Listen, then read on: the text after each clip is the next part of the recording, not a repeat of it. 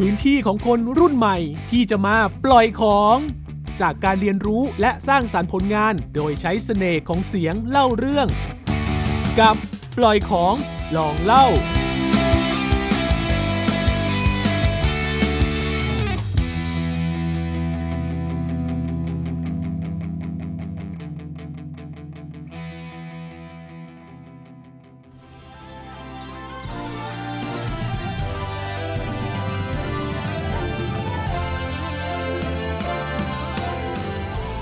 เล่าเรื่องเหลื่อมล้ำพอดแคสต์รูปแบบละครสั้นดัดแปลงจากวรรณคดีไทย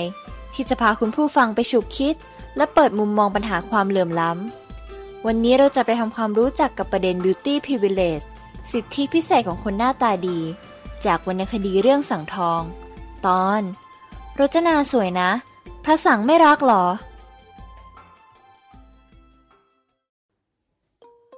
หลังจากที่รจนาเสียงพวงมาลัยเลือกเงาะป่าบ้าใบ้ตัวดำหน้าตาอัปลักษณ์มาเป็นคู่ครอง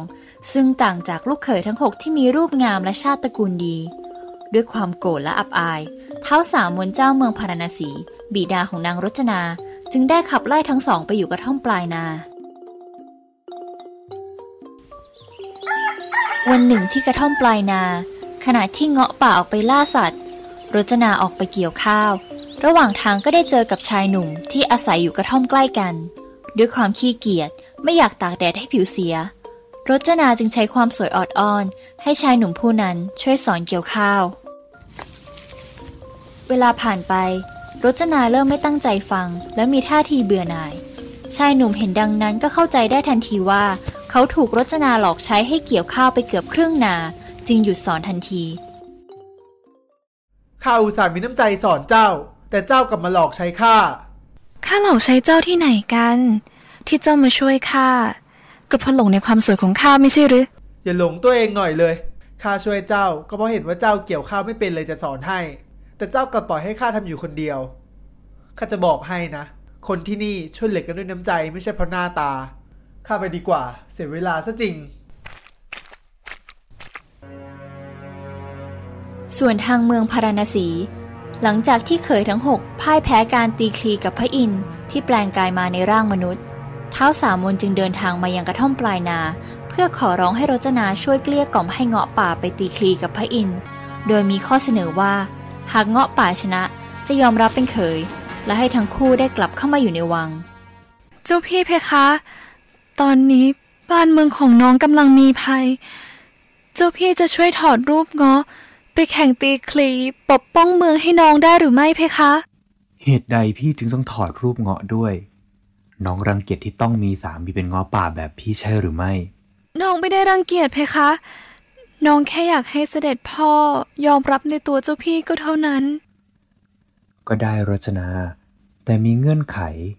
หลังจากตีคลีเสร็จแล้วพี่อยากให้น้องยอมรับในตัวพี่ไม่ว่าพี่จะอยู่ในรูปลักษณ์ใดก็ตามเพราะพี่จะไม่ถอดรูปเงาะอีกขอพระทัยเพคะเจ้าพี่หลังจากนี้น้องจะไม่บังคับเจ้าพี่อีกแล้วพระสังถอดรูปเงาะป่าและออกไปตีคลีแข่งกับพระอินทร์ท้าวสามนนางมณฑาบรรดาพี่สาวของรจนาและเขยทั้ง6ต่างตกตะลึงในรูปทองที่งดงามของพระสังในการแข่งขันพระสังและพระอินทร์ต่างก็มีฝีมือที่ทัดเทียมกัน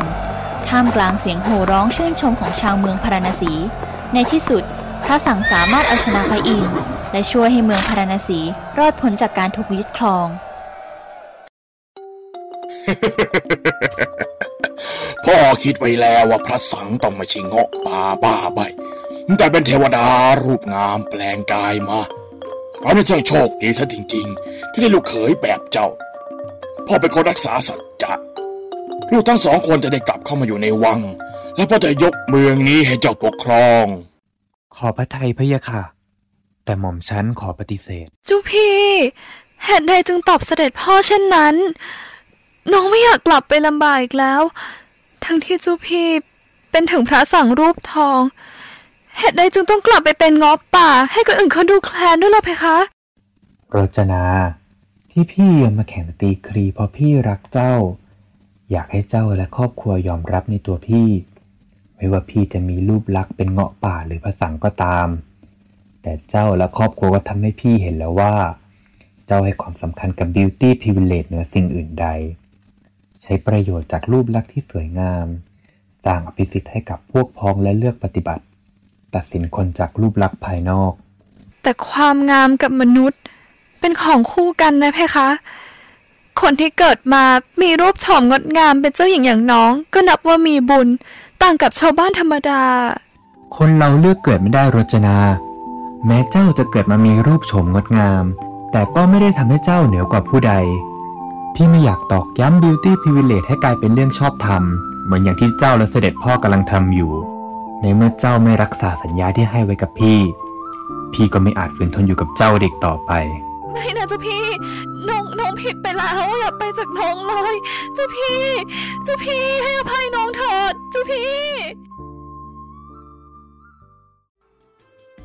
นิทานเรื่องนี้สอนให้รู้ว่า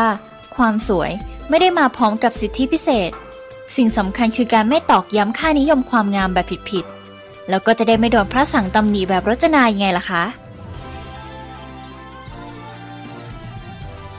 เล่าเรื่องเหลื่อมล้ำ